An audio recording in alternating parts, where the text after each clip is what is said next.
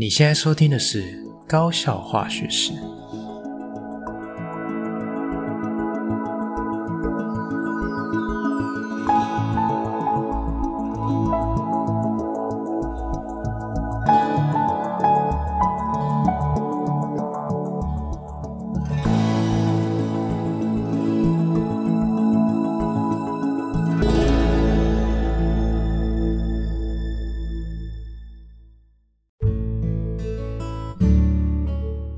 大家好，我是吉米师，欢迎回到我们的频道。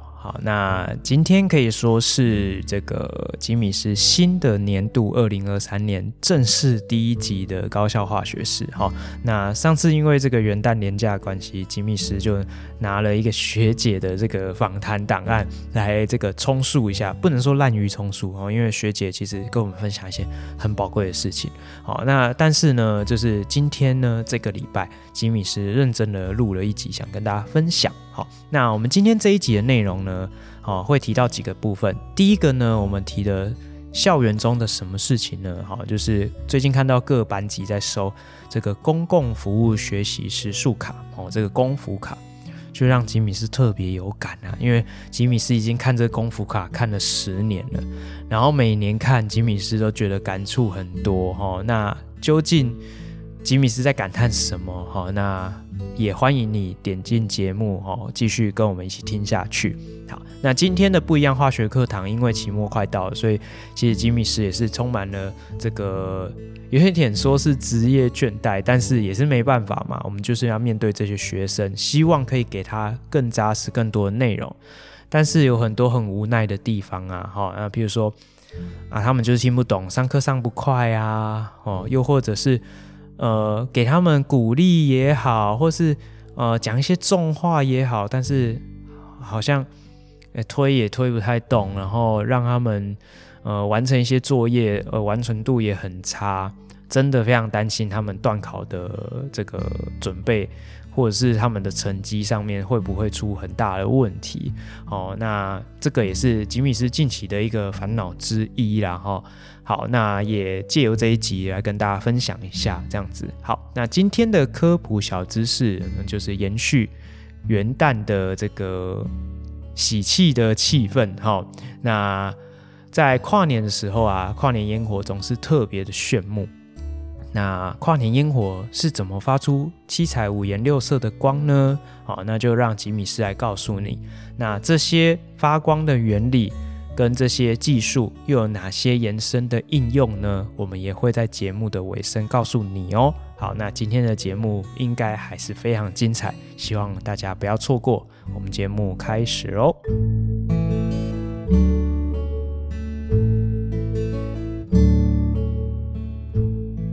好的，我们今天的第一个想跟大家分享的高中校园大小事情，就是最近呢，各班级都开始在收这个公共服务学习时数卡。好，那什么是公共服务学习时数卡？就是呃，每一位同学啊，他在呃入学的时候，学校就会发给他一张这个。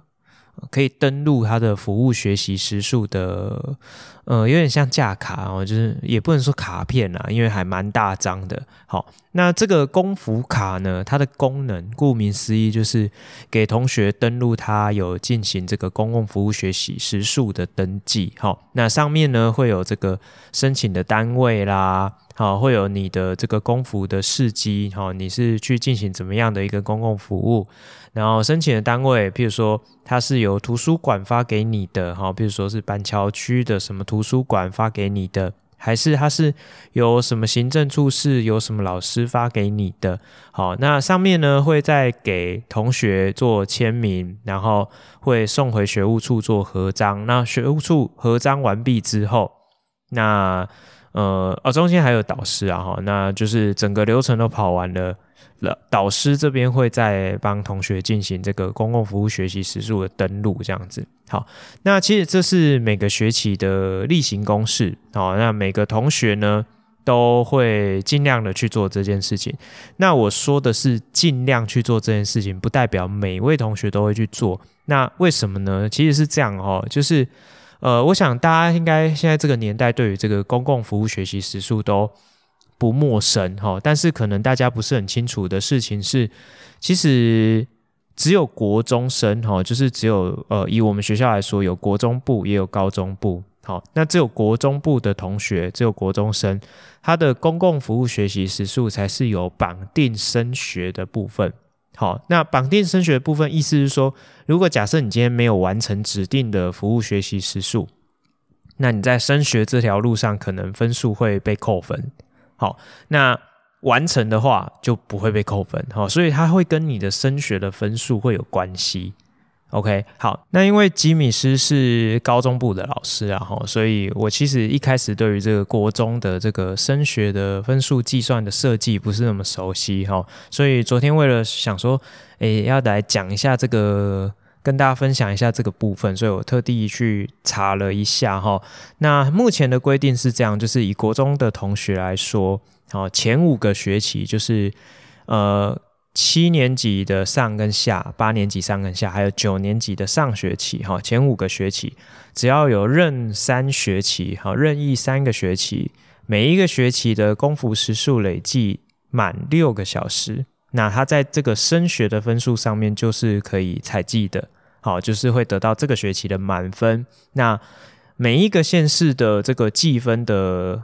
这个分数的大小都不太一样哦，加总的内容也会有一点点些微的差别。哦，那如果以这个基北区为例的话，你六个小时都服务完成的，就可以得到五分。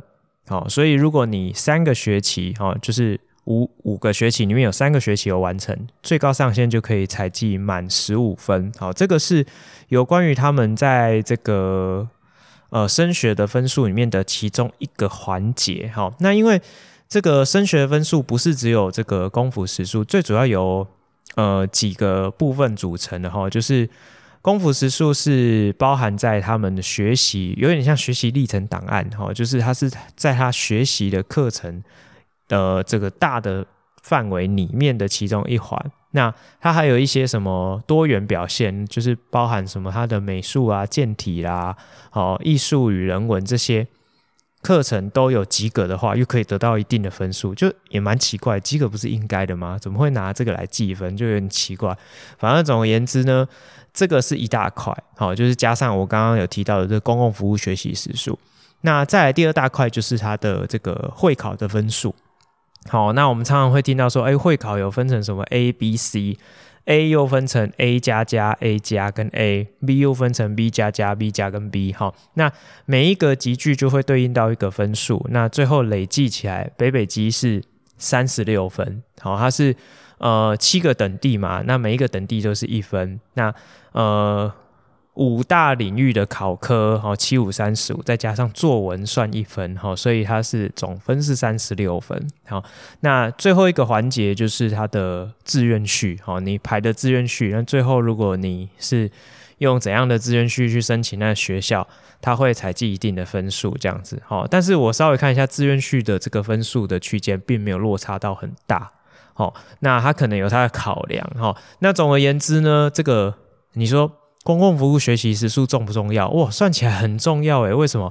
因为吉米斯稍微算了一下哈，如果以国中生来说，在北北基整个服务学习时数，如果是零跟十五分的差别，大概会差总分的十四 percent，好像差非常的多诶。哈。这十四 percent，如果你没有的话，那你前几志愿大概就不用谈了哦，大概是这样哈。所以这个是国中的部分，那高中呢？高中就。几乎啦，我不能说完全没有，但是百分之九十以上是不绑升学的。好，那在我们目前啊，高中的几个大的升学进入，包含繁星推荐，好，申请入学，那最后的这个指呃分科测验的这个指定分发入学，好，指定科目的这个最后的考试分发入学，这三大传统的升学进入都没有绑定。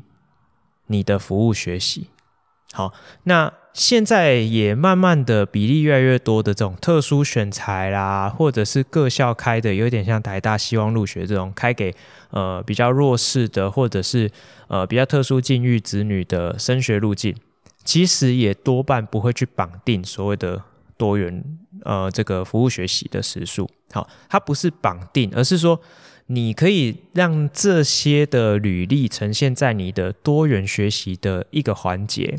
好，譬如说，假设你未来是用申请入学的，那你在缴交你的学习历程档案里面，就会有一块是多元学习表现。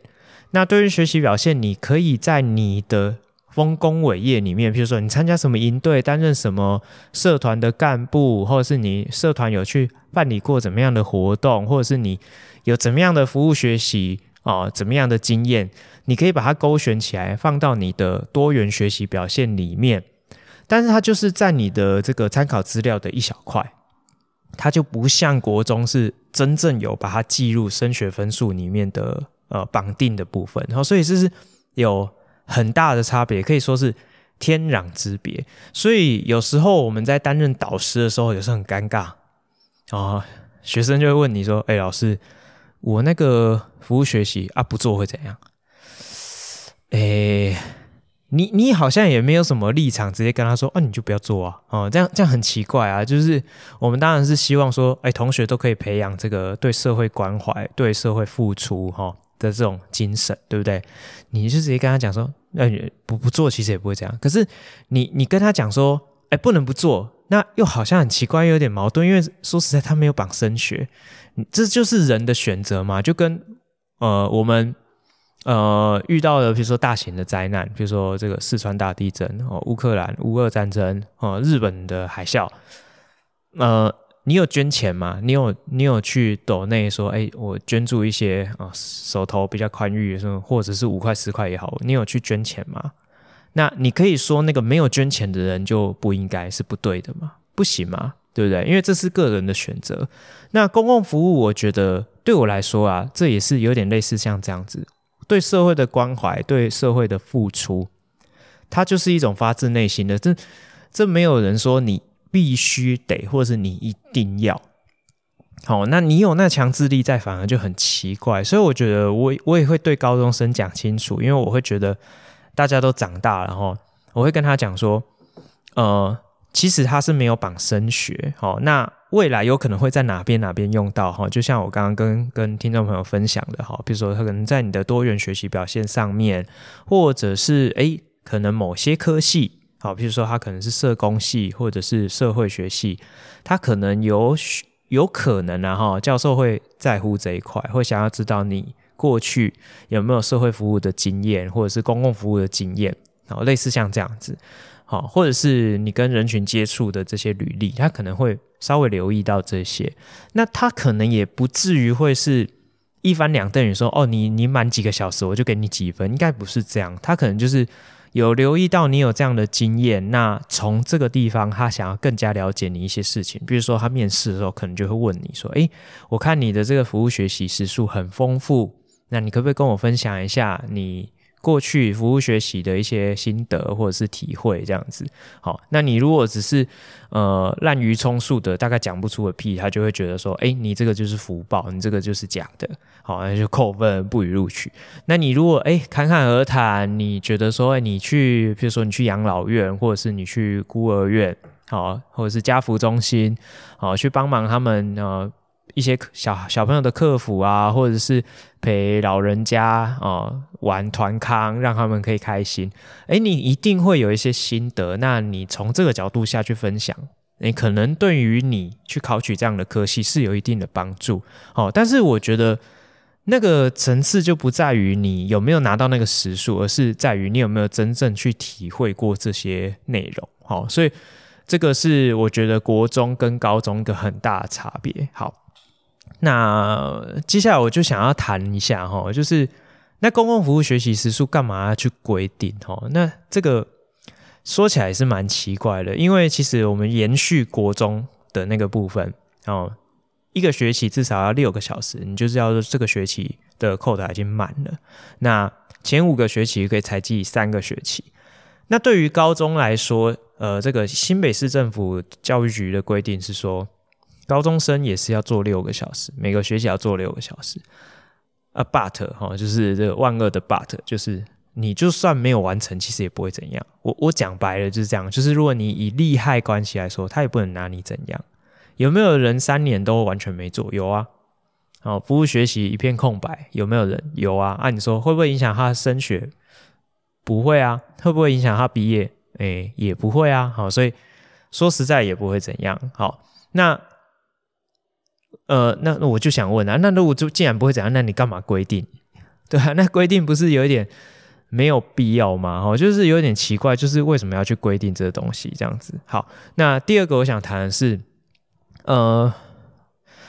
因为我们在这个学校里面啊，就会看到说，呃，很常会有一大批一大批的国中生，他会利用一些这种类似班周会的时间，就开始全校大扫除。那一开始吉米斯刚到这个学校的时候，有点不太知道发生什么事情。哎，今天早上上班的时候，哎，怎么一堆国中生在洗楼梯这样子？好像很奇怪。哦，或是怎么全校都在刷垃圾桶，但是只仅限于国中部，高中部就没有一样脏乱这样子。哦，哎，国中部怎么会？哎，大家都在扫厕所，都在洗楼梯，全校都在打大扫除，就是哎，明明才学期初，怎么会这样子打扫这样子？哦，后来我才发现说，哦，原来这个是学校必须要排定每个学期。学校本身提供的哦，就是这种，比如说大型的这种全校性的打扫，或者是什么呃，处室要提供一些这个公共服务学习时数的扣打哦，比如说教务处啊，你可以去申请啊，帮忙岁纸啊，哦，图书馆帮忙整理书啊，哈，哎，或者是哪个处室帮忙发资料啦、跑腿啦，哈，这种也都算哦，哦，那这种大型全校的这种也算哦，哦，所以学校就变成说。便有那个义务，好，注意哦，是义务要去让每一位同学至少有三个学期，至少都有六小时的服务学习，可以不花任何功夫，在学校全勤，你就可以拿得到。好，那其实这是一件很奇怪的事情，就是变成说学校有这个权限去开服务学习时数，那其实也没有什么特别的限制。好，那原则上。学校需要有这个学务处的检查嘛？要核章，学校都会耳提面命说：“哎、你们都要去这个，呃，就是有这个学校有认证过的哦，比如说公立的图书馆啊，还是什么特殊的这种、呃、安养中心啊、家福中心这种有认证过，那种私人的或者是里长那种。”就可能会有问题哈，因为过去可能就有那种里长啊，那有那种童工帮忙选举的那种嫌疑，所以就尽量避免这样子。所以学校都会特别耳提面命说：“哎，这些你要先来问过学校，说，哎，那个有没有是 OK 的？好，那你再去做，不然的话有可能会白费工，我们不能给你认证这样子。好，那可是有点吊诡的是，那学校随便开。好，我讲随便开，我不是随便信口开河乱讲，我是说真的，因为像我自己就随便开。好，譬如说像过去吉米斯在带社团的时候，哎，我们哦、呃、整批社团同学拉去这个社区的家乐福摆摊，好做这个科学展演，与民众互动，我就觉得这个也是一种社会服务啊，也是一种公共服务，所以我就把他们的筹备再加上那两天，好。你整个筹备哪哪一天哪一天准备晚上练习都有来，好，然后那两天也都有去，社长就会问说，哎，那这样要开多少？我说，那你就写二十个小时，哦，所以过去呃，吉米斯在带社团的时候，他们一整个学期下来，或者是一整个年度下来，那个学习服务时数是什么六个小时，都嘛是三十五十一百个小时，哦，那个学校也不会说什么，就是。啊，我们就真的花那么多时间在这些事情上，那你又可以参与社团，又可以学会一些东西，又可以赚功夫时数，我超棒的。好，但是说实在，这个东西对升学也没什么帮助。如果你要很功利的来讲的话，就是这个样子。好，那回归到说，哎，学校为什么要有这个义务去帮学生规划这些所谓的服务学习时数？这个牵涉的层面就有点广哈。第一个就是因为它绑升学嘛，所以。学校如果没有做到好，做到满，有很多家长就会有意见，他就会觉得说：“哎，我我听别的学校都有规划，你们学校怎么可以不用规划？那这样子的话，万一我的小孩就这样傻傻的这样跟着大家一起，他都听同学说学校都会处理好，结果你们学校没有处理好，最后你们要结算成绩的时候，哦，我的。”我的孩子，他的那十五分被扣分，那你负责吗？他本来可以上建中的，就弄一弄就没有没有前三志愿，你负责吗？哎，学校就会当然就会觉得说，那我不行啊，我一定至少都要开好开满。那你自己请假，你那天没来，那是你的事。但是我们起码有提供这些时数给你，就就变成现在是这个样子。哦，那听众朋友可能听一听，想说，呃，感觉服务学习好像有点变质哈。那其实的确是这样，没有错啊哈。好，那再来就是我要讲的呃另外一个层面就是，呃，那老师或者是学校的处事会不会透过这样？变相的去要求学生做一些其实不大合理的事。我讲一个最有名的例子，但是我想讲出来可能也得罪蛮多人的。但是说实在的，我自己就蛮不喜欢从事这样的活动。什么活动呢？就是其实有蛮多学校的文化是每个学每个学年结束之后，老师是需要换座位，要搬办公室的。好，那老师就是。坐在这个位置像长根一样哈，就很多书商给你的书啊，很多参考资料就一大堆，你的座位周围就会蔓延开来，很多东西都会占住那个位置。那你今天要把它清空，要腾出来把这个位置给下一位使用者，你自己要搬到另外一个办公室的时候，这是不是一个大工程？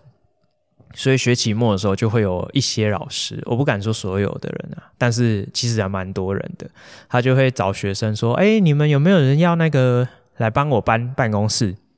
哦啊。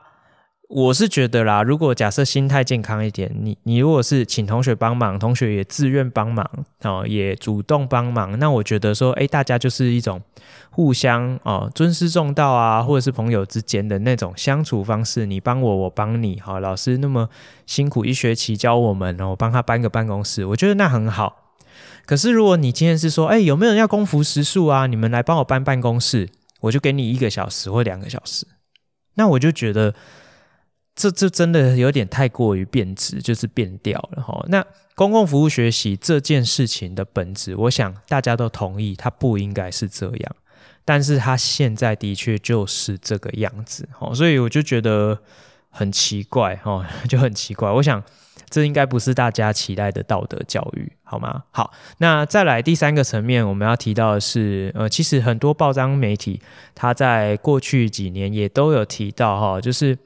现在的很多的公立机关哦，什么什么乡公所啦，哦区公所啊，图书馆啊，或者是一些医院，他们有时候就是会面临很多的学生会说，我要去做公共服务学习，但是他们都是为了我要盖章，我要分数，而不是我真的想来帮忙。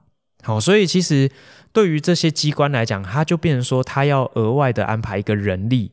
去训练他们，那他当然不愿意花那时间嘛，所以他们就叫他做那种很重复性，因为，你就帮我把这些书就按照这个编号排好，啊，排好再排下面那那一堆哈，你就一直做重复性工作。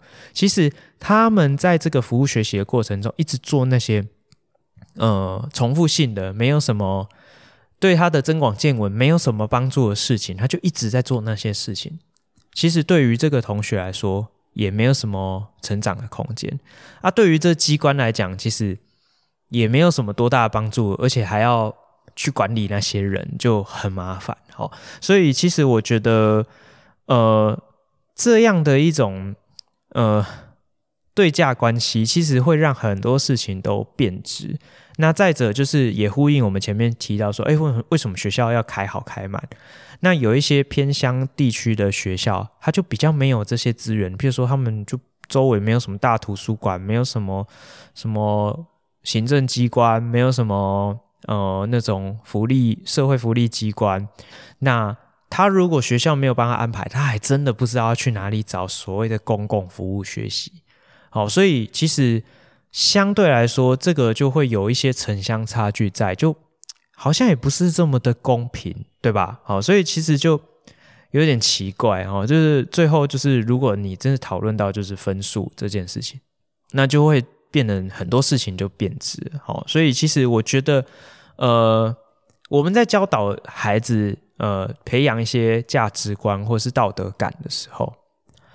会不会有一些更好的方式？我觉得，如果你今天你的目标是想要培养我们的孩子能够关怀社会，能够参与社会的这个呃一些协助也好啦，或者是一些社会上面的一些关怀层面的一些呃小活动、大活动都好。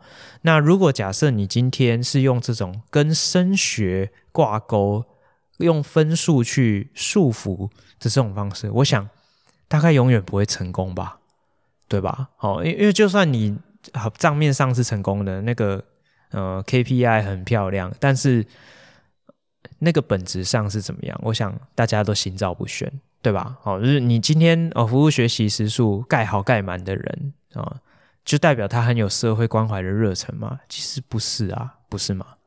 哦，你最后社会发生了大事情，他可能完全都不管，也没有在关心。今天社会需要你出钱出力的时候，你会愿意投入你的心力吗？大概也不会。哦，所以这样的一个教育方式，真的可以培养出那样我们期望的样子吗？好，吉米是觉得大概是不行。好好，那讲了那么嘴炮的东西，哈，那有没有什么建议？哈，如果是我自己啦，像我自己会用我自己可以的方式去。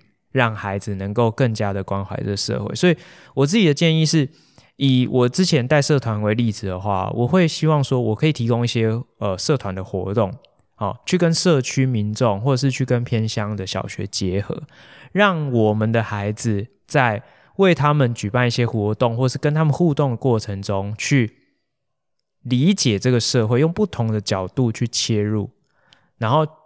用自己的所学，譬如说我们在社团学到一些呃这种示范的实验，或者是趣味的科学实验，利用他们学会的一些东西回馈给社会，回馈给那些偏乡的小朋友，回馈给那些国中生，回馈给他们社区的民众，让他们可以去学习一些科普知识。那我想这样的一种互动才会是一个比较好的学习的方式。所以我会觉得，如果假设你今天。你可以从，譬如说一些营队活动啊，或者是呃学校可以开设一些相关的课程，去刺激孩子，可能在做作业的过程，或者是他们在做报告的时候，可以思考怎么用他们学会的东西回馈给这个社会。我想可能效果会更好。又或者是呃，因为现在爸妈上班都很忙，所以很多的安亲班、补习班非常的盛行，对吧？好像我们学校隔壁就有一个小学，哇，那每次中午放学也好，哦，或者是傍晚放学也好，就一定会有非常多穿着背心的这种补习班老师，整队整队的几十个人、上百个人就这样带去补习班，带去补习班。那为什么？因为爸妈没有那么早下班嘛，那小朋友不可能四点放学就没有人顾啊，不可能中午放学都没有人理啊，阿公阿妈没有办法来接怎么办？哦，补习班我付钱。哦，那补习班老师会带去安亲班，带去补习班，好、哦、照顾他们的安全，给他们课业辅导。那事实上，可不可以换一种方式？我们今天我在高中，我会不会开设一些这种给国小的，或是给国中的一些这种呃课后辅导，或者是共学团体，让他们可以有一个安全的环境。比如说我们在教室里面，好、哦，那有指导老师，好、哦，我们或者是我们呃。聘请这种社区的这种阿公阿嬷哈，就是比较有一些知识水准的一些，可以来帮忙一些这种课后的辅导，好，或者是这种基本的安全的看顾，然后我们让一些高中生有一些机会可以发挥他们所长。诶，教学相长其实就是这样发生。我今天我有一个弟弟来问我，我发现，诶，这个数学题我会，但是我好像不太会讲。那我下次为了怕我不太会讲，我是不是要花更多心力去弄懂？为为这为什么这个数学题要这样算？哦，哎，上次有一个妹妹问我，哎，这个化学电池它是怎么样运作？那我在跟他解释的时候，他一脸不飒飒。那我是不是讲的不太好？我是不是其实自己没有搞懂？哎，我想这样的一个良性的互动，这个回圈就产生了，好吗？好，希望有一天。台湾的公共服务学习的教育可以有好的改变，好吗？好，那今天这个我觉得有点沉重啦，就想说，呃，先跟大家分享到这边，因为时间也蛮久，我们先休息一下，我们待会再回来哦。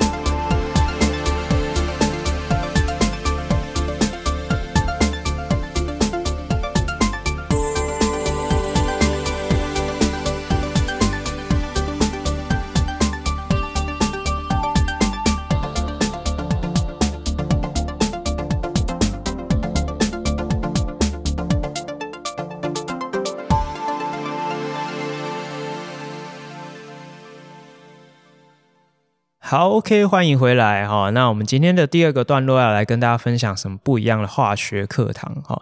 那吉米斯最近一直在赶课啊，这个高一的课真的是完全上不完的状态哈。那为什么会一直赶课？哦，吉米斯，你是不是太混了？上课都在闲聊哈，都在讲一些有的没有五四三，导致你进度上不完。其实有一部分是哈，但是我不能说那些闲聊没有意义啦，因为有时候就是一些。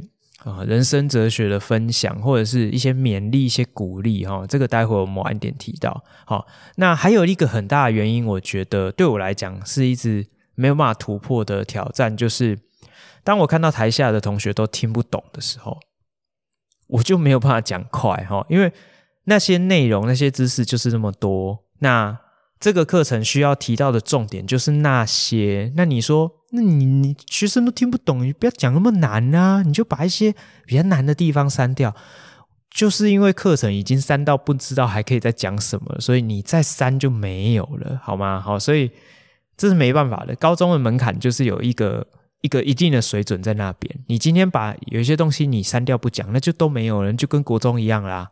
好，那我现在遇到困境就是我的学生。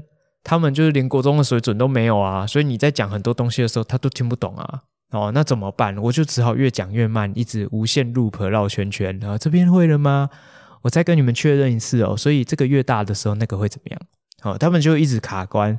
哦，所以呃，今天吉米是想说，哎，来跟大家分享一下我最近遇到的一些状况哈。那最近在赶课，在上这个水的解离，好，那我想我大概的稍微提一下，好，这个这一块的知识轮廓大概会讲哪些东西，好啊。如果听众朋友你这边听不太懂啊，我觉得没关系，反正只是一个过场这样子，好，那呃，很快我很快速的带一下哈，就是水的解离的部分呢，我们在高中。讲到最大的差别就是，我们会讨论水会微量解离这件事情。因为过去我们都认为水是非电解质，也就是说水是不会解离，解离你就会产生带电离子嘛。那理论上水纯水就会导电啦，但事实上没有嘛。但是你说它完全不解离吗？也不是啊，它会微量的解离。所以在二十五度 C 之下，纯水的解离的程度非常的小。啊，氢离子跟氢氧根大概都可以解离出十的负七次方 m，好，就是非常非常小的数字。好，那你如果纯水依照体积末浓度来说，纯水依照浓度的定义来换算，大概是五十五点五六 m。好，所以这差了十的八个数量级，哈，就是差了八个数量级，十的八次方倍左右，好，非常的悬殊。所以纯水不能导电也是刚好而已。好，那这里面就会牵涉到一些观念，哈，譬如说水的解离。是什么意思啊？那它是吸热还是放热反应？啊，那答案是吸热反应。那接下来，水的解离跟酸碱中和其实可以视为是一种互相相反逆反应的过程哦。哦，你知道吗？好，好，那再来，我们就会提到说，那在水的解离，在水溶液的系统里面啊，氢离子跟氢氧根浓度相乘会是一个定值，这个叫做水的离子机常数，哦，代号是 Kw。那接下来，氢离子浓度你会换算成 pH 值吗？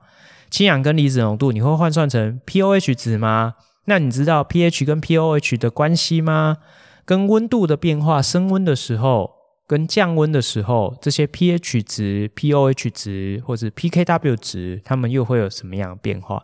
所以其实说起来，然后哦，讲完了哈，那说起来有点复杂啊。一般的高中生对这个。内容来说，就是一种如雷贯耳，一种呃，有一种脑袋的震撼教育，可以这样讲哦。就是这个地方其实是国中在讲酸碱，跟高中一下子会有一个还蛮大的这个门槛的落差哦。这个很多国中生升上高中，如果吃老本来到这里，大概也都不行了哈。因为第一个理论的部分，我觉得是比较困难的哈。再来就是会牵涉到一些数字的运算哈，譬如说你要算 pH 值的时候，你要把氢离子浓度开负 log 哦，就是把它对它做一个指对数的运算，然后再加上一个负号。那有时候你那个数字啊哈比较丑，你要把它拆成几个呃这个什么二啊乘啊三啊的几次方啊之类的，哈，就要把它拆成几个数字相乘哦。那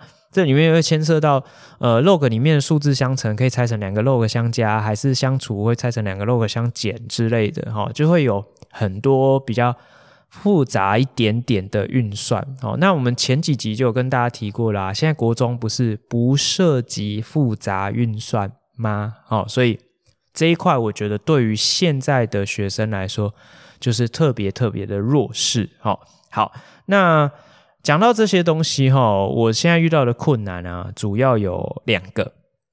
主要两个，第一个就是他们对于那些专有名词吸收的速度，或者是那个敏感度非常低。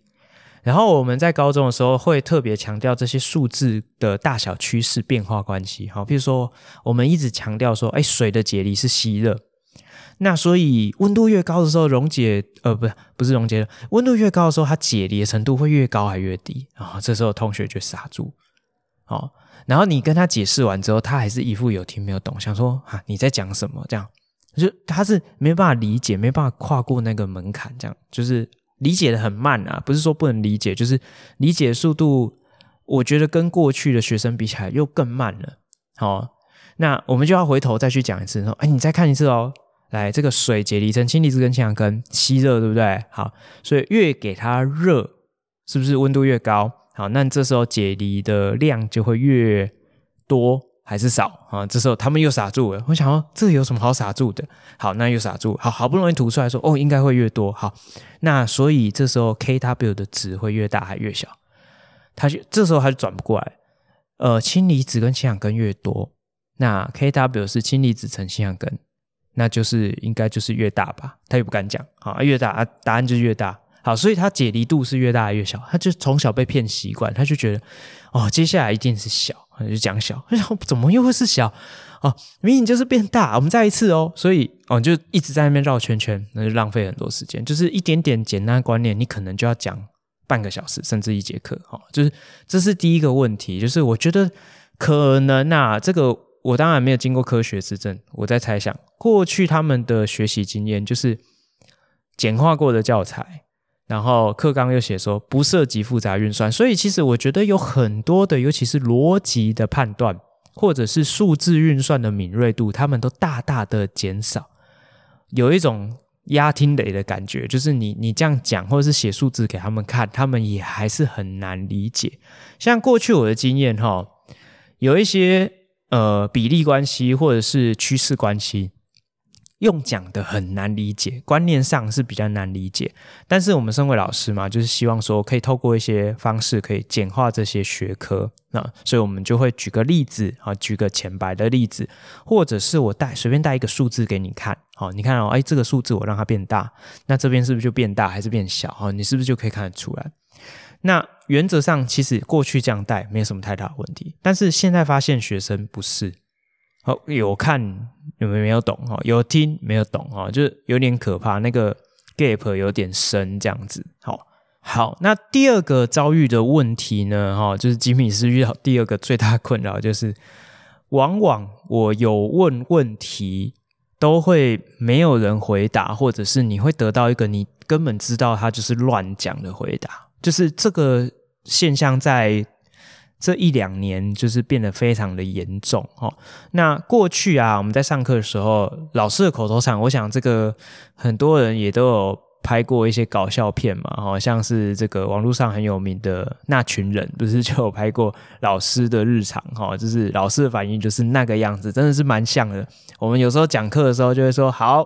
那接下来怎样怎样怎样怎样？所以这个越大，然后然后就会这个也会跟着，那我们就停顿，希望同学可以跟着回答。好，那其实我们在上课的时候会利用这样的一个一种讲话方式，或者是利利用这样简单的问答去带领同学一步一步跟着老师思考。那可是大家也都知道嘛，全班不可能百分之百都非常专注，尤其是有时候老师已经上课上到一种忘我的境界。呃，他都在他的世界，我们都在我们自己的世界里，哈。那我想这是可以理解。但是这两年我会发现到说，有时候就是很简单的问题，你就希望他们可以就是稍微 follow 一下嘛。那回答的速度非常的慢，他们几乎就是呈现一种呆若木鸡的状态，哦，就是一种 我不知道他们怎么了，好，那。反复再问一次两次，你想这样不是办法，他们就会养成一个坏习惯。反正我不要乱，我不要乱讲嘛，我就听。哦，这是第一个。第二个就是反正我刚刚没在听也没关系嘛，老师会再讲一次。我又不想要让他们养成这些坏习惯，所以我就不想讲。像我今天上课的时候，我就讲了一个说，哎，我们上一节课明明就有提过，而且我刚刚在复习的时候，我口头有带过。所以水的解离的相反，它的逆反应，我们可以把它视为是一种四个字。好，我想说不定有一些听众朋友听到这边都很直觉就可以讲得出来，对不对？但是我今天就是在某个班在跟跟他们在那边台上讲了一一两分钟，我说快点，这四个字你吐不出来，我就不讲。哦，他们就开始嗯，还有人跟我说氧化还原，我快听了我快昏倒了。我想是关氧化还原什么事啊？嗯，他们就开始把他们想到的四个字都拿出来，好。大概就只剩下没有讲成语而已，我们就开始讲氧化还原啊，什么诶、之类的，我也想不出来。反正搞了一分钟，才有一个女生看了笔记说啊，跟旁边的同学讲酸碱中和，然后那个同学讲氧化还原，他说哎、是酸碱中和吗？说呃对对对，就很夸张，就是呃我我必须这样讲哦，就是我们问问题的目的当然就是希望刺激同学思考。但是我们问完之后，我们得到的结论就是，我们发现同学不但没有思考，而且没在听。哦，这是非常可怕的事情。哦，那我想可能也是我们学校或是我自己上课班级里面的个案啊。我想也不是所有的学校都这样。但是根据我自己的经验，还有呃听众朋友或者是我自己同学给我的回馈，我想我讲到这边应该是。如果是在教育现场的各位，应该是很有共感哈，大家应该会有一些共鸣这样子。就现在的学生非常恐怖哈，那所以，我有时候我我最近我就会觉得说，我不要随便相信你们，你们都给我乱讲。好，我就常常会在上课的时候调侃他们说，哎，我跟你们说，人体有一个器官非常好用，然后它的消耗能量其实很多，那它既然都那么耗能，你就不要浪费那个东西，叫做大脑。那个东西很好用，希望你们也都有这样子，好，好，所以有时候在问问题的时候，我就说，哎，所以这个东西当，哎，比如说我们刚刚讲到说，哎，所以当温度越高的时候，水的解离度会越大还是越小？然后他们就会讲越大，哦，猜对的，好，或者是有人就会讲越小，然后我想说，到底为什么你刚刚前因后果都听完，还会跟我讲越小？我也不直接就问他说错，我就问他说，你判断的依据是什么？他说不出来，然后另外一个同学就是说越大哦，那当然嘛，前面那个同学讲越小，被老师刁难，一副就是答案是越大，然后我就接下来就问他说，好啊，越大，那你的判断依据又是什么？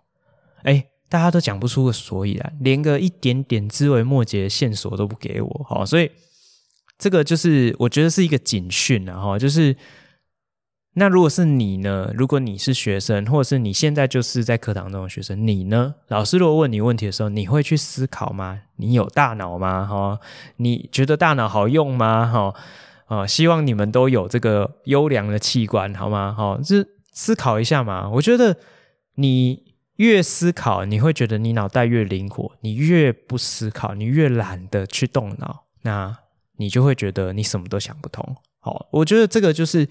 呃，常常使用，你就会越来越熟练，就跟打球是一样。你越常打篮球，你打篮球的技巧越好；你越常去游泳，游泳的技巧越好；越常思考，思考的能力就会越好，这是必然的，好吗？好，所以呃，大概就是这样子，就是希望大家可以越来越好，这样子。好，那这个是第第二个部分。的第一小段想跟大家分享的事情，就是讲起来是有点沉重这样子。好，那我第二个小部分，我想要跟大家分享课堂中的事情，就是延续我们刚刚讲说，吉米斯在课堂上遇到了两个我觉得比较大的近期的困扰这样子。那其实还有第三个，然后其实跟前面两个是完全息息相关，就是因为段考快到了。那吉米斯当然是非常担心同学这个准备段考的状况嘛，哈，所以前几集也跟大家分享，他们这个高一的同学学习的成效不是非常好，所以段考快到了，就担心说，哇，他们这样子范围又大，然后这次又非常的赶，不知道他们 O 不 OK，来不来得及准备这样子，所以其实每堂课都耳提面命，一直提醒他们要提早做准备。那如果有问题，要赶快来问我问题。好，那吉米斯在连假前哈就已经规定好，呃，这个线上。呃，补补上课哈，就是这个来不及的进度，我们用这个事前预先录影的方式，请他们先这个进行上课啊、抄笔记啊、练习一下习作。那也提醒他们说，哎，如果有问题要来问哦，那想当然了嘛，那小孩子放年假就是很愉快的在放假哈。那检查作业的时候，班级就是一半啊、三分之二的人啊没有完成那。这个也是在我预料之中，然后只是说，呃，还是真的不知道该用什么方式去跟他们讲哦。那呃，比较严肃的这种威迫型的哈，就讲说啊，你们如果考不好啊，到时候成成绩照算，你们都被我当掉啊，哈，那你们补考大概也不用想过了，你们来重补修，我是再当你一次哈。这种比较威胁性的话语，大概也讲了不下数十次了哈。那呃，鼓励的话也讲过很多哦。你们在学校上课，珍惜时间呐，哈，不要到了像老师年纪有了才会后悔过去什么科目没有学好啊。反正这种呃碎碎念的啦，温情的啦，哈，动之以情，碎之以理，哪一件事情没有讲过，没有试过哈？但是人嘛，总是要到某一个时间点，对的时间点，人才会改变哦。所以其实。呃，觉得近期来讲，教学上最大的困扰就是不知道怎么样去鼓励同学，可以让他们把一些呃所谓的谆谆教诲放在心里哈。那我今年呢，就是做了一个突破哈，就是起了呃起了一个头，我不知道这个头是好还是不好哦。过去吉米斯在考试的时候，我都会把很重要的部分放在非选题。好，那我会觉得说，非选题啊，其实可以完整的呈现这位同学他在这次段考段落的整体表现是如何。因为非选题一翻两瞪眼嘛，你没有得猜，就没有那些猜对的分数。那你得到的分数换算成百分数，大概也跟你整体学习的成效有一定的相关性。好，比如说，如果非选题有二十分，你如果只有拿五分，好，那你大概就是。只会四分之一，好，那你其实就算你段考考了三十八分，但事实上我就会知道你实力差不多就是二十五分，好，以此类推，好，那但是吉米师最近呢、啊，这一两次开始，从高三开始一直现在到高一，我都会开始试着在考前。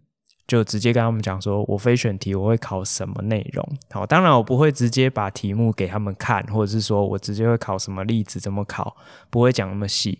但是我就会直接跟他们讲说，哎，我第一大题会考什么内容。好，比如说，呃，这个离子化合物，哦，酸碱盐，哦的盐类，或者是酸还是碱哦，我请你判断谁是电解质。还是你不是电解质？好，其实这样的一个练习，我们在课堂上就已经做过，所以我就直接很直白跟他讲说：哦，我第一大题我就考酸碱盐跟非电解质，请你判断。那第二个部分，我就是请你写出他们的解离反应式。好，就是类似像这样给他一个方向。好，我就是讲第一大题考什么，第二大题考什么，第三大题考什么。我其实我就讲得很详细。哈，那一方面是期望他们会比较有方向可以准备，那二方面我是希望说。他们有一个比较明确的目标，会不会比较稍微有一点意愿拿起课本去努力一下？哈，就是大概是这样。好，那到到底成效会如何，我也不知道。只是很希望他们可以提早醒悟过来，就是不要这样一直浑浑噩噩下去。哦，真的衷心期盼，也祝福听众朋友哦，你自己也好，或是你的学生，或者是你的孩子。在期末考都可以顺顺利利，然后拿到一个对得起自己的成绩，好吗？好，那我们休息一下，最后回来科普时间哦。好，待会见。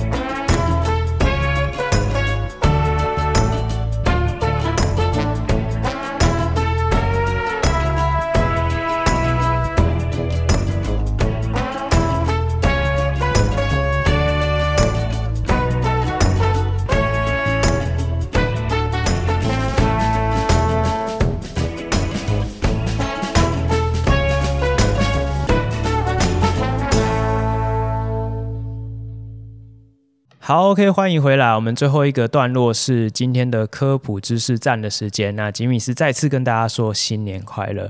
好，那连假的期间，不知道大家有没有注意到这个跨年烟火呢？好，那吉米其实吉米斯有点不太确定我。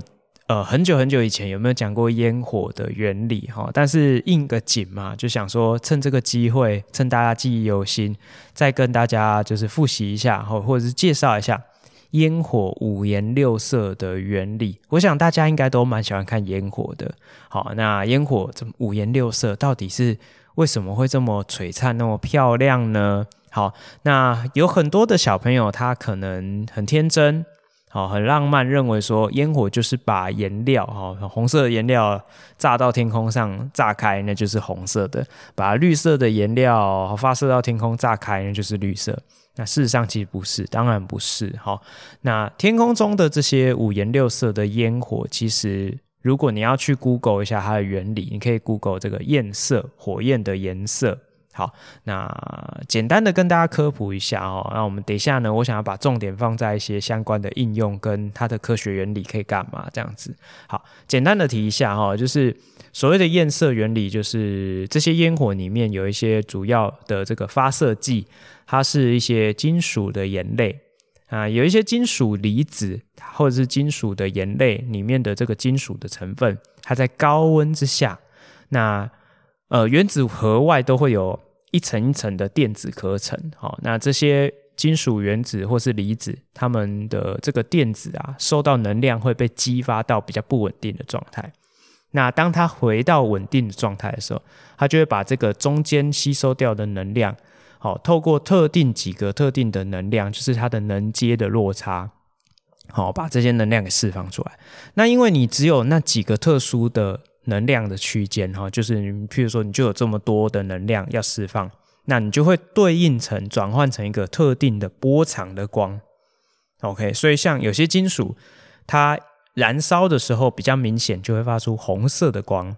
好，比如说像锂锂离子哈，就是那个锂电池的锂，它燃烧就会发出红色的光。好，那有一些它会发出黄色的光，像钠就是黄色的光，钾会是紫色的光。像是铜就会是绿色的光，好，以此类推。不同的金属，它在焰色的表现上，哈，就是你高温燃烧的情况下，因为你受到很高的能量嘛，电子会啊跃迁到高的能阶，我们称为激发态。当它回到稳定的基态的时候，它就会释放出特定的能量。那这个特定的能量就会转换成一个特定的波长，就是我们看到肉眼看到说哇。红色光、绿色光、蓝色光、哦，黄色光、紫色光，你就会看到各种颜色的光彩，其实是透过这些电子跃迁能量的变化所展现出来的一个结果。OK，好，那这个是焰色的一个基本原理。好，那我们以前啊，现在好像教材也都。很很多都删掉哈，我们以前会记记几个啦，比较常见的焰色哈。那如果同学在念自然组的，可以稍微记一下，就是锂、红、钠、黄、酯、钾哈。我们就会记那个手指甲的指甲，好，就是锂是红色，钠是黄色，钾是紫色。好，那有几个呢，也很常见的，比如说像我刚刚提到铜是绿色，好，那硼铝加它的硼也会是绿色，但是铜的绿跟硼的绿会有一点点不太一样哈。看起来有点不太一样，OK，好，那像是这个呃比较常出现，像镁带就会是白色的白光，齁，那像铝粉燃烧也会是比较偏白光，齁，就是这些哦还蛮常会出现的，可以稍微记忆一下，好，那如果你对于焰色很有兴趣，你 Google 一下焰色，维基百科有非常多几十种金属的焰色，还有对应的照片，你也都可以去看一下。OK，好，那基本的验色原理我就提到这边。那我想要花一点时间提一下它的应用。好，那我们刚刚有提到说，特定的能量会转换成一个特定波长的光。我想，呃，很多人在解释验色的时候，大概就是讲我们前面那一段。但是其实最听不懂的其实是这一块，对不对？什么叫做特定的能量会转换成特定波长的光？那其实呢，光是一种电磁波。好，那这边稍微。讲的仔细一点哦，波它会有波的一些特性，那它会符合一个数学关系式，就是呃波的速度啊，就波速波的速度。好，比如说以电磁波来讲，就是光速会等于这个电磁波的波长乘上频率。好，所以这两个还蛮常会出现的这种物理上的名词。波长就是。波一个完整的振幅过去之后，哈，有上有下的一个完整的振幅过去，这个长度是多长？哈，那通常可能是多少纳米，或是多少公分？哦，它是一个长度单位。好，一个波的长度叫做波长。那频率呢，是指说它一秒钟之内会有几个波？哦，譬如说我一秒钟之内会有三个波，哈，或者是一秒钟之内有五个波。好，那它的单位就是。这个每秒会有几个波，那其实也可以写成赫兹，哈，就是大家会常常听到说频率是多少赫兹，好，那波长乘上频率就是波的速度，好，那我们刚刚讲说电磁波来讲就是光嘛，光的光速就会等于光的波长乘上波的这个光波的电磁波的频率，好，那在我们日常生活中啊，有应该有听过这个所谓的可见光。或者是什么红外光、紫外光，它们其实都是在这个电磁波频谱上面，你都可以找得到它们位置。那其实我们肉眼可见的可见光只占很小的一个区块，好，非常非常小。好，那红光是波长比较长，能量会比较小。好，那这又会跟能量有什么关系？好，那紫光，紫光是波长比较短，能量比较大。哦，到底？能量跟波长有什么关系？那这个就是，呃，可能要到高中比较会学到哦。就是我们在高中会解释说，诶，如果你把光看作是一个能量的话，哈，就是用这个呃光的能量去解释，那这个就会跟量子有关系。哈，那我们就不详细的说明。那会有另外一个公式会出来，就是 E 等于 h mu。那这个 E 就是能量哈，然后会等于。有一个常数是 h，这个 h 是一个很小很小的数字，叫做普朗克常数。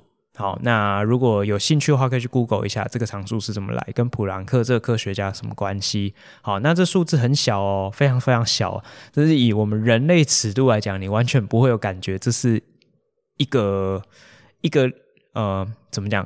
衡量能量的一个基本单位，你很难这样去想象哈，因为它是太小了哈，是六点六二六乘以十的负三十四次方，十的负三十四次方哎，你可以想象这数字有多小，好，所以这个是一个普朗克常数乘上这个缪是，或者是你可以写 F，就是光的频率，好，所以我们把这个公式替换下，我们刚刚不是讲呃这个 C 会等于波长乘上。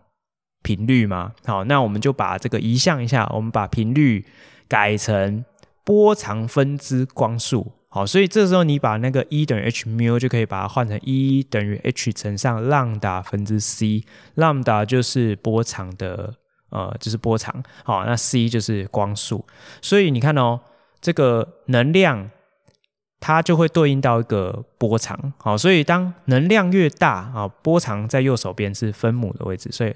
能量越大，波长就越小。那相反的，能量越小，波长就越大。所以我们在看这个可见光的光谱的时候，红色的光波长是比较长的，它是比较接近大概七百纳米，它的能量相对来讲就比较弱。那如果是紫紫色的光，它的波长比较短，它的能量就比较强。所以，我们一样在曝晒阳光的时候，会伤害我们皮肤的是紫外光，因为它是比紫光的波长更短，所以它的穿透力跟它的能量要更强，会伤害到我们皮肤。那你说紫外光有没有在更往下那个频率更大、波长更短的电磁波？非可见光当然有。好，那个紫外光再往下。就是已经接近到 X 光，然后就是我们拍摄这个 X 光片的 X 光哈，那个波长更小啊，穿透力更强，好，所以它可以穿过我们身体的组织，然后只会被一些高密度的像是骨骼阻挡，所以你才可以拍摄你的骨头的 X 光片。好，那再往下就是这种类似宇宙射线、伽马射线这种的。好，那能量网比较小的位置，就波长长的，哈，红色的光外面叫红外线嘛，红外线可以拿来，比如说加热食物、加热水，哈，那它会跟这个升高温度有关系。那再往上，你可能就会有，哎，这个红外光再往上就是微波，啊，就微波炉啊，微波炉那微波就是这个东西，对啊，对啊，它就是大家都是光啊，哈，你我也不知道大家在恐慌什么哈，所以微波微波在网上就是无线电波，你说无线电波难道是我手机是讯号 WiFi 讯号？对啊，那些就是无线电波，所以他们都是同一类东西，所以这就跟能量、跟波长、跟频率有关系哈，所以某一个特定的能量就会对应到某一个特定的波长，所以这个环节我希望说今天借由这个节目跟大家。好，说清楚，讲明白。那以后呢，人家再跟你讲说，诶，某一个特定的能量可以转换一个特定波长的光，哦，你这样就会比较听得懂。希望可以对大家有一些帮助。那再跟大家补充一个小小的事情，就是现在很流行那个 LED 嘛，好，LED 灯哦，又小颗又亮又省电。好，那这是怎么做的？好，LED 叫做发光二极体，它就是利用材料的能阶的差距，通电之后。让这个电子在这能阶上面哦做流动，那它把能量释放出来，就有点像溜滑梯这样。那溜滑梯它设计就是那么高，那电子在上面流动，把能量释放出来，那个能量就会用光的方式。所以你有一个特定的能量的 gap 在那边，那你把能量释放出来，它就会发出一个特定的波长的光。好，所以你就会有看到说，哦，有红色的 LED 灯，有绿色的 LED 灯。有蓝色的 LED 灯，它们就是专门发出这个波长的光。那你有红、绿、蓝光的三原色，那各种颜色就都有啦。哦，所以这个就是嗯一些延伸的这个应用这样子。好，那我们再补充最后一点，我们就要结束这一回合哈。就是我不知道各位有没有在百科全书上面也好，或者是一些像是地科课本上面，可能会看到会写说，诶，那个太阳上面。或者是说，哎，什么星球上面有什么成分，然后比例大概是百分之多少？有看过这种这种类似这种 data 吗？应该有吧。好，比如说我们会说太阳，太太阳公公出来了哦，那个太阳公公它表面有多少 percent 是氢，有多少 percent 是氦，或者是我们可以看说，哎，土星。好，或者是木星，木星身为太阳系最大的一颗行星，它的这个表层的气体有哪些成分？有氨哦，有有什么甲烷哦？那科学家怎么知道？难道派一艘太空船去上面捞一桶回来分析吗？当然不是哦，你太空船还没飞到太阳就融化了，对不对？哦，你要怎么去太阳上面捞一桶？说，哎，真的哎，里面好多氢哦，好多海啊，真的飞到木星上面啊，捞一桶回来说，哦，真的里面有阿莫尼亚这样。当然不可能嘛，对不对？那科学家是怎么知道有这些东西？其实就是利用这种天体遥测的技术。好，那像是元素会有它元素的特征，它会有它的光谱。就像我们刚刚一开始讲的，这个烟火，它的这个能量的这个能阶的结构，它就会释放出那几个特定的波长。那其实那些波长就会转换成一些特定的谱线。那这个就很像原子的指纹，哈，就是 fingerprint，哈，就是很像原子的指纹。我们每一个人的指纹都是几乎可以说是独一无二的。那元素或者是化合物，它的指纹也是独独一无二。所以科学家可以利用天文望远镜或者是一些这种可能是非可见光的一些遥测的技术，收集一些电磁波的讯号，然后去比对资料库，再去分析。它可能是什么东西？好，所以听起来非常神奇，对不对？但是这些应用早就已经用了，可能一个世纪了，只是你不知道，好吗？好，那希望今天的科普小知识可以帮助到大家。好，那我们今天的节目就到这边哦，下次空中再相会，大家拜拜。高校化学室，谢谢有你陪伴我们到最后哦。我们在每个礼拜的节目都会和大家分享。高中校园的大小事情、教育时事，以及一堂不一样的化学课堂，还有在节目的尾声也会和大家分享一则与生活相关的科普小知识。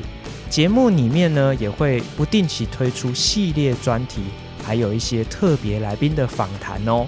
那如果期待下一次的节目，也欢迎订阅我们的频道，多多分享给你的好朋友。那我们就期望下次空中再相会喽，拜拜。